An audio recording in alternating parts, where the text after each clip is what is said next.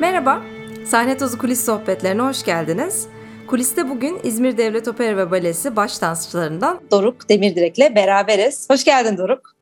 Hoş bulduk Ekin, merhabalar.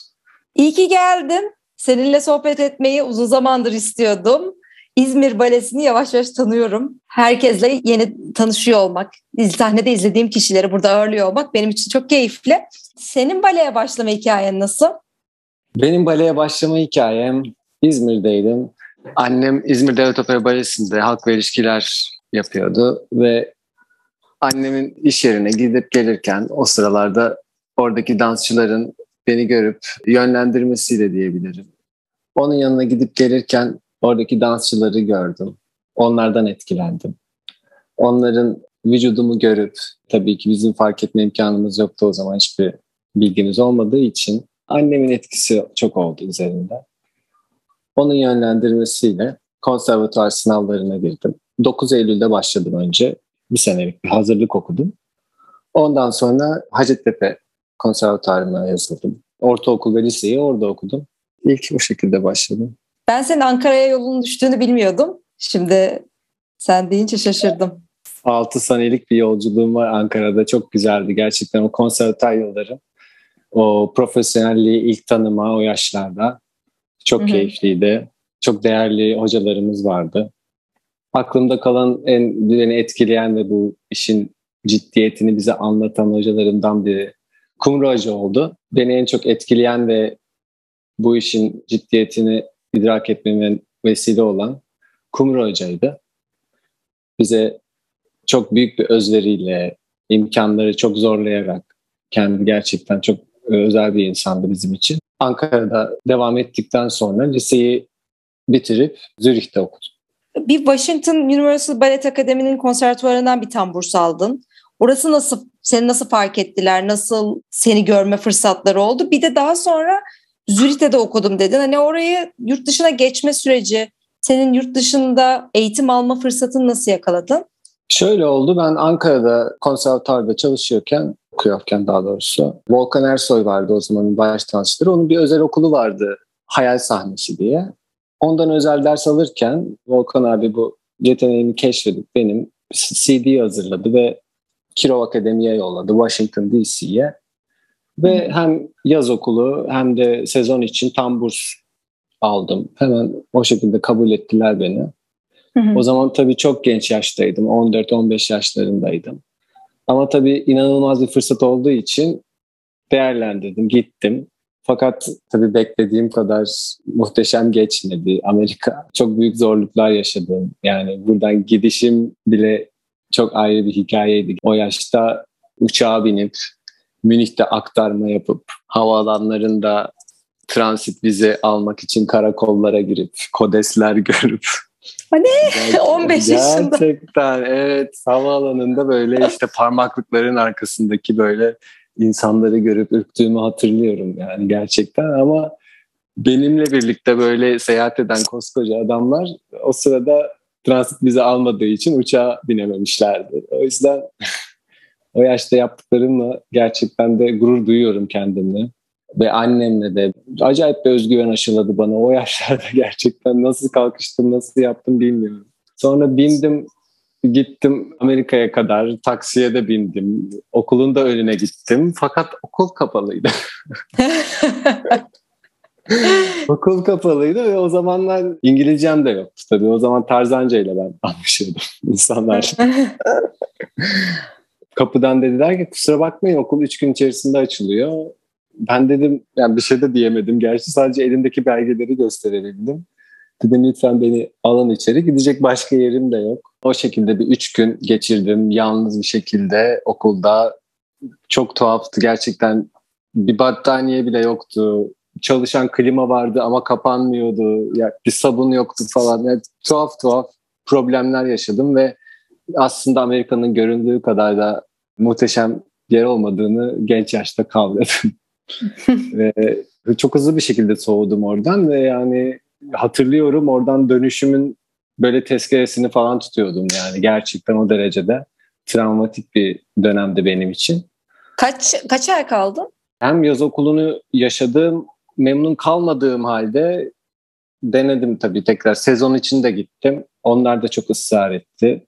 Toplam 6-7 ay olabilir hani Amerika maceram. O zaman liseyi bitirmemiştim. O yüzden bu da bir dezavantajdı. Liseyi bitirmek için Ankara'ya geri döndüm. Ağlaya ağlaya dönsem yeridir gerçekten. Bir gün Amerika'da hastalandım ve beni karantinaya aldılar odaya. Ateşim düşene kadar da diğer çocuklara bulaşmasın diye çıkarmadılar ve böyle yemeğimi odama getirip odamdan alıyorlardı. Gerçekten çok zor bir psikolojiydi o yaştaki çocuk için. Ağlaya ağlaya annemi arayıp dedim gelmek istiyorum. Annem de o zaman Ankara'dan İzmir'e yazıp her yere beni takip etti anneciğim. İşini taşıdı, evini taşıdı. İzmir'den tekrar Ankara'ya döndü benim için. Ben dönmek isteyince. Sonra Ankara'da liseyi bitirdikten sonra sanırım 2006 senesinde bizi yarışmaya gönderdiler. Bulgaristan'daki Varna yarışmasına. O Varna yarışmasında Oliver Matz beni keşfetti. Beni ben yapan hocam diyebilir. Klasik bale konusunda bütün teknik altyapımı bana kazandıran, profesyonelliğin bilincini tam anlamıyla idrak ettiğim iki sene dahi olsa o Zürih'te geçirdiğim seneler çok kıymetliydi benim için. O Varna'da bana burs teklif etti ve dedi ki hemen gelmen lazım. Hiç kaybedecek vaktimiz yok. Liseyi bitireyim hemen geleyim. Liseyi bitirip geldim birazcık bekleterek. İki sene orada çalıştım. Muhteşemdi gerçekten. İsviçre ve Zürih'in o profesyonelliği hiç bildiğimiz bir şey değildi tabii bizim daha önce Türkiye'de gördüğümüz. Apayrı bir algıydı yani oradaki profesyonellik. Ve bu bana çok yardımcı oldu tabii ki yani profesyonel hayatımda. Daha sonra Stuttgart'a ilk defa profesyonel olarak dans etmeye başladım. Çok profesyonel bir eğitim var Zürih'te diyorsun. Orayı birazcık açsana. Yani Türkiye'deki almış olduğun eğitimle Zürih'teki eğitim arasında nasıl farklılıklar var? Ders çeşitlilikleri mi çok fazla yoksa dışarıdan çok farklı hocalar geldiği için mi öyle değerlendiriyorsun? Vücudumuzu daha iyi tanıyorlardı. Gerçekten anatomi bilgileri, gerek çocuklarla iletişimleri olsun, pedagoji bilgileri çok farklıydı. Türkiye'de tabii çok yanlış demiyorum her şey. Fakat özellikle Rus hocalarımız çok kıymetliler tabii ki. Fakat zaman içerisinde birazcık anatomi bilgisinden farkında olmadıklarını gördüm. Ve bu bizi gerçekten genç yaşta temelimiz atılırken yapılan herhangi bir yanlış müdahale bütün kariyerimiz boyunca bizim yakamızı bırakmıyor. Farklı stilleri öğrenme adına çok çeşitliliği yüksek mi Zürih'in? Evet, şunu öğrendim. Mesela biz e, nasıl sağ ya da sol elimizi tercih ediyorsak dans ederken de sağlak ya da solak diye dansçılar ayrılıyor. Fakat bunun aslında bu kadar da net olmadığını gördüm orada. Çünkü dansçının iki türlü de çalışabilmesi gerektiğini öğrendim. Biz mesela Türkiye'de çalışıyorken solaksan solaksındır, sağlaksan sağlaksındır ve kimse seni zorlamaz bu konuda. Fakat oraya gittiğimde dedi ki profesyonel bir dansçı sağda sola da hareketleri yapmakla yükümlüdür yani. Aklıma gelen net bir fark. Üzerinde gerçekten çalışmam gerekti. Çünkü Türkiye'deyken solak olduğum için sağ hiç çalışmamıştım. Gerçekten bu hani sol elinizde yazı yazmaya benziyor. Yani sağ çalışmadıysanız yapamazsınız. Yani bu çalışarak olabilecek bir şey. Tabii tabii çok geliştirmiştir mutlaka. İnsanın tersine giden bir yönde bir hareketi yapması çok zor. Ama onun üzerine gittikçe senin aslında iki yöne birden kabiliyetini arttırmak gibi bir şey. Kesinlikle. Bunun dışında body conditioning dersimiz vardı. Sadece girip bize işte şınav çekmeyi, işte vücudumuzu nasıl güçlendirebileceğimizi öğreten bir ders vardı özellikle mesela. Türkiye'de bu da yoktu. Güzel bir kas temeli oluşturuyor. O yaşta o kadar önemli ki aslında bu hani sağlam bir kas temeli.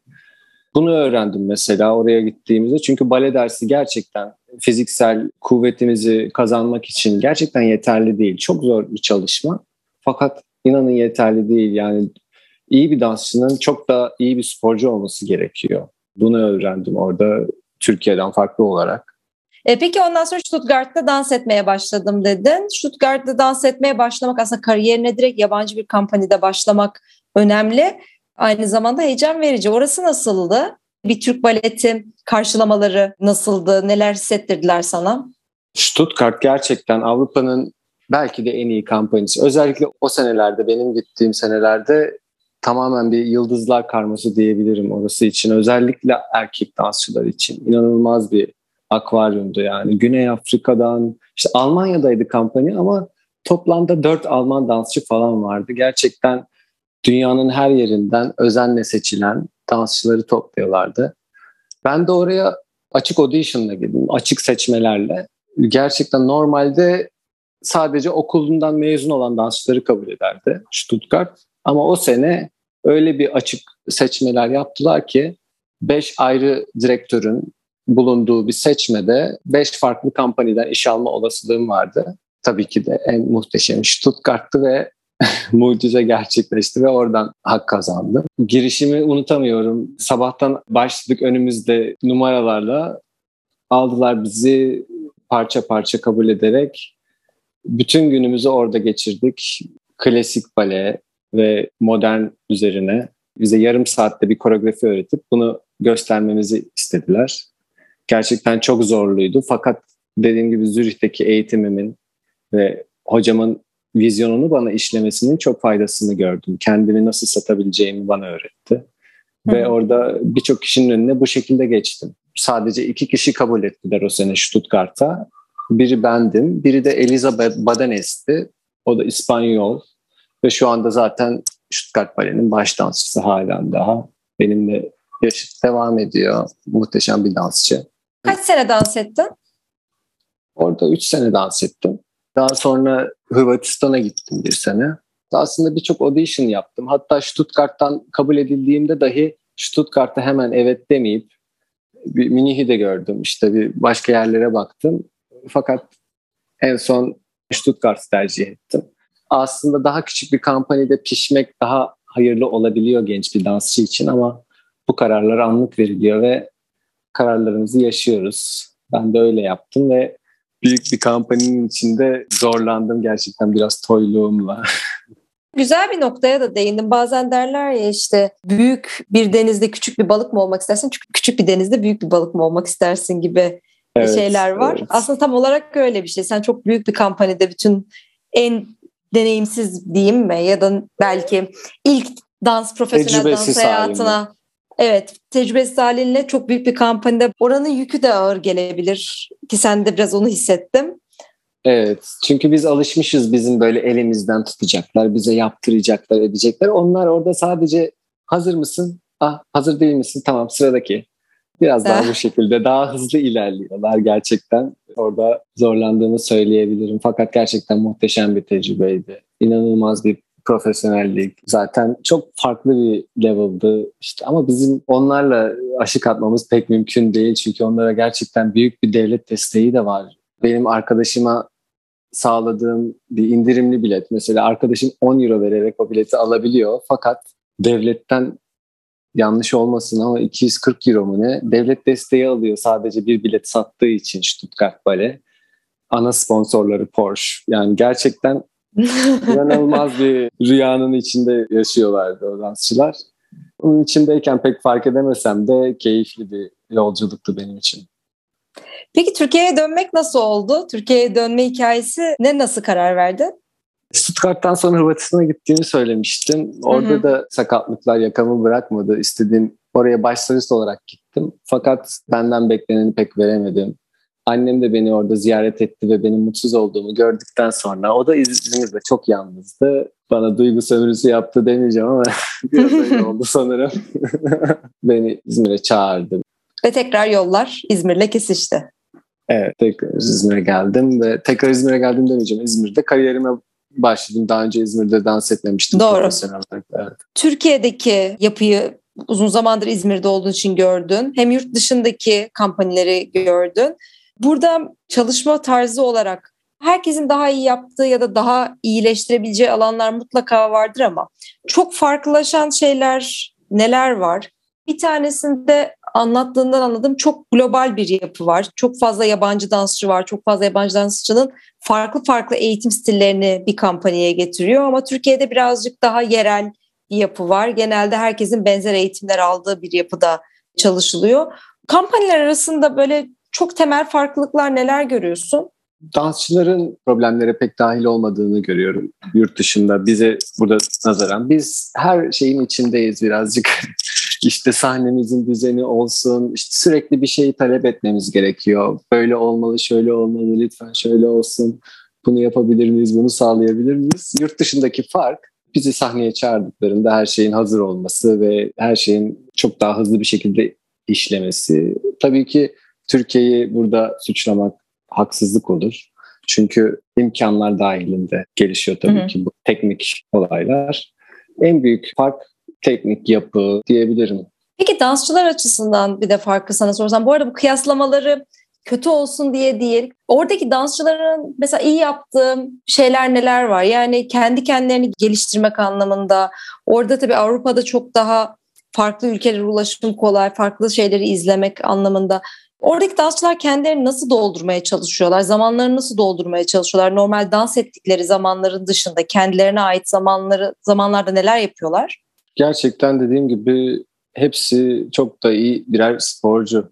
Pilateslerini yapıyorlar. Kendi beslenmelerine çok dikkat ediyorlar. En büyük fark bence bizdeki konsantrasyon ve disiplinin sahne üzerine biraz daha fazla yansıdığını düşünüyorum.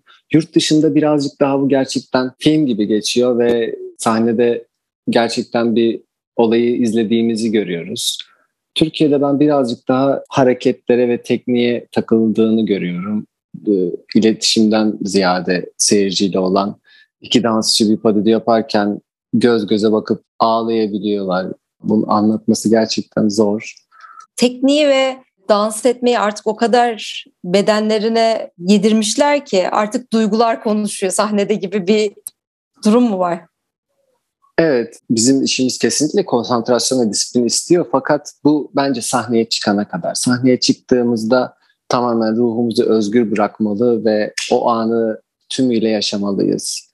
Yurt dışındaki bunu görüyor. Tabii ki Türkiye'de bu yok mu? Muhakkak var. Fakat bence göz ardı ediliyor zaman zaman ve bu dansçıların arasında bir uçurum yaratıyor bence. Bunu tabii seyirciler muhakkak fark ediyordur. Çünkü bence bizim en büyük temel görevimiz sahneye çıkarken seyircilere canlandırdığımız karakterlerin içindeki o benliği mi desem, bu seyircilerin kendilerini görebileceği bir şey hissettirebilmek, onlara o anı yaşatabilmek, o duyguyu verebilmek bence bizim en büyük hizmetimiz. O gece onları oradan bir şeyler hissettirerek ayırmak. Yoksa yaptığımız hareketler, teknik evet çok zor fakat bizim işimiz biraz bundan daha ötesi bence. Ne kadar güzel anlattın. Bazen izlerken biz de o büyüye kapılıyoruz, gidiyoruz. Kendimizi ağlarken buluyoruz. Seyirciler de çok etkileniyor bazı eserleri izlerken. Dediğin gibi sizin rolünüz orada çok büyük. Yani bir anda bir hayal dünyasının içine almak ve hayal dünyasının içinde bir iki saat yaşatmak sizin yaptığınız şey. Çok evet. da güzel anlattın. Peki merak ettiğim bir konu daha. Konservatuardaki gençler, şu an hali hazırda konservatuarda öğrenci olan gençler.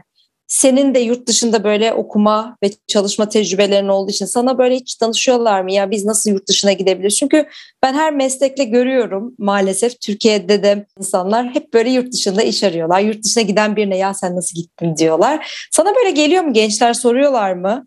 Doğrusu gelip danışan çok fazla olmuyor. Yurt dışı öyle büyük bir tabu ki Türkiye'de otururken hiçbir şekilde kendini yeterli görmüyorlar ve bu beni gerçekten çok üzüyor. Bu kadar gözlerinde büyütmeleri yurt dışını. İnanın biz de onlar kadar yetenekliyiz. Onların hiçbir farkı yok bizden ve bence Türk dansları gerçekten hırslarıyla, disiplinleriyle demek belki bazen zor ama eğer kendilerini bu işe gerçekten verirlerse çok büyük şeyler başardıklarını görüyoruz. Genelde ben ellerinden tutup söylüyorum. Onlara yeni bir vizyon katmaya çalışıyorum ve yardımcı olmaya gayret ediyorum. Fakat kolay olmuyor. Kolay olmuyor onları harekete geçirmek. o cesaret aslında dil engeliyle birlikte birazcık kırılıyor. Bence o yaşlarda dil engeli çok yok bizim işimizde. Dans gerçekten evrensel bir dil ve ben ne dansçılar gördüm tek kelime konuşamayan ve gerçekten hiçbir problem yaşamadılar. Birkaç aya bütün sorunlarını anlatacak şekilde kendini evirmeyi öğrendi. Yaptığın şeyin bence faydası olabileceğini de düşünüyorum. Çünkü her yeni, genç dansçı iki senede olsa bir yurt dışını deneyimleyip oranın profesyonelliğini görüp oradaki farklı eğitmenlerden farklı disiplinler öğrenip ondan sonra gelip Türkiye'ye gene orada kazandıklarını Türkiye'ye katabilseler Türk balesinin de gelişimi için çok önemli olur diye düşünüyorum. Yani senin şu an aslında yaptığın birazcık orada gördüğün kendi bedenin için kazandığın şeyleri bugün burada sahneye Türk seyircileri için çıkartıyorsun ortaya. Bence değerli. Keşke daha çok olsa. Özellikle eğitim sürecinde çok değerli. Eğitim için alıp gençlerimizi yurt dışına göndermemiz gerekiyor. Tabii ki profesyonel hayatta eğer başarabilirlerse ne hala orası zaten apayrı bir dünya. Peki hep böyle yurt dışı konuştuk ama son bir soru daha sorayım sana özellikle seninle ilgili olduğu için. Şimdi senin böyle daha önce oynadığın eserlere de bir baktım bu sohbeti yapmadan önce. O kadar çok çeşitli eserde oynamışsın ki. Çok beyaz balelerden daha modern eserlere çok geniş bir skalan var. Bilmiyorum sayısını da tutuyor musundur oynadığın eserlerin ama şimdi tarz olarak birbirinden çok farklı eserler oynamanın vücuda adapte etme konusunda çeşitli zorlukları olabileceğini düşündüm. Hem sen bir kere bu değişimlere kendini nasıl adapte ediyorsun bir sorum olsun. Bir de hangi eseri oynarken kendini çok iyi hissettin? En çok daha böyle sert karakterli eserleri Espada mesela daha İspanyol bir karakter çok keyifle oynadım benim hatırladığım şu an aklıma gelen çok keyif aldım. O kadar çok fazla eser var ki ama tabii bir yanımda gerçekten bir Romeo, romantik bir Albert, beyaz baleleri çok seviyorum. Ama dediğim gibi bu tek tip bir dansçı artık dünyada kabul edilmiyor. Türkiye'de de öyle tabii ki. Çok modern, klasik, hepsi bir bütün artık bir dansçı için. Ben klasik dansçıyım, ben modern dansçıyım diye bir algı kalmadı artık. Onu Türkiye'de de yurt dışında zaten kırılmıştı. Türkiye'de de kırıldı bence o algı. Kendimi en iyi hissettiğim eser sanırım duygumu aktarabildiğim romantik eserler olsa gerek. En çok ben olabildiğim sanırım onlar. En önemli, en sevdiğim rol Romeo'ydu. Onu da bir gün inşallah kısmet olursa Prokofiev'in müzikleriyle dans edersem benden mutlusu olmayacak. Burada Armağan Davran ve Volkan Ersoy'un koreografisiyle sahneledik. Fakat Tchaikovsky'nin müzikleriyle yapmıştık. Ama ben Stuttgart'ta tabii o Prokofiev'in zehrini bir defa yedikten sonra Hı. Gerçekten ruhum o müzikle Romeo'yu dans etmeyi çok istedi. Fakat nasip olmadı. Bakalım zaman ne gösterir. Bunu bu arada birçok kişiden duyuyorum. Herkes bir orijinal müzikleriyle oynama şeyi var herkesin içinde. Müzikle balenin zaten bütünleştiği zamanlar kelimelerin ötesine geçen şeyler gerçekten. Ben en son Bodrum Bale Festivali'nde Antalya Balesi'nde Romeo Juliet'i izledim. Benim bile gönlümden geçti yani. kulakları kulakların bazı sesleri duymak, bazı müzikleri duymak istedi ne yalan söyleyeyim. Evet. Umarım, umarım bir gün bu dileklerimiz gerçek olacak şekilde sen sahnede oynarsın ben seni sahnede izlerim diyeyim. Evet Doruk son sorumuza geldik. Senin sahne tozu tanımın ne? Sahne tozu deyince benim aklıma yine gençliğimde Ankara'da Budala temsili vardı o zamanlar. Volkan Ersoy baş balet olarak Mişkin'i oynuyordu. Ve biz de orta birdeydik ve elimizde çiçeklerle böyle sahnede ip gibi sıraya dizilip birbirimize çiçekler veriyorduk. Ama öyle bir iş disiplinimiz vardı ki o yaşta bizim sınıf gerçekten apayrıydı. Aynanın önünde böyle yarım saat gülme provası yaptığımızı hatırlıyorum. Halbuki kimsenin yüzü dahi gözükmüyordu aslında. Biz sahneye arkamızı dönüp dizlerimizin üzerinde sallanıyorduk. Ve o esnada Sostakovich'in müzikleriyle o yaşta etkilendim ve sahne üzerinde o sallanırken bir rüyanın içinde gibi hissettim kendimi ve gerçekten o an dedim ki evet ben bu işi yapmak istiyorum. Burası benim ait olduğum yer dediğimi hatırlıyorum. O yaşta bunun idrakına varmamı vesile olan dansçılar, müzik gerçekten muhteşemdi. Sahne tozu tanımı benim için genç yaşta etkisi altına olan bir tutku desem sanırım en kısa haliyle bu şekilde açıklayabilirim. Gayet de güzel açıkladın. O an böyle sen anlattıkça sanki o anın içindeymişim gibi hissettin. Böyle çok güzel de anlattın. Teşekkür ederim. Ben teşekkür ederim Ekin. Çok da keyifli bir sohbetti. Seninle yurt dışı maceralarını daha böyle saatlerce konuşsak sanki konuşacağız diye hissediyorum. Umarım evet. devamını bir gün yüz yüze de yaparız. Sahne tozu kulis sohbetlerine katkı sağlayıp katıldığın için çok teşekkür ediyorum. İyi ki Ben teşekkür katıldım. ederim bana bu şansı verdiğiniz için. Çok keyifliydi. Sağ ol. Görüşmek üzere. Sahne Tuzu Kulis Sohbetlerinin bölümlerini Instagram ve Patreon sayfalarından takip edebilirsiniz.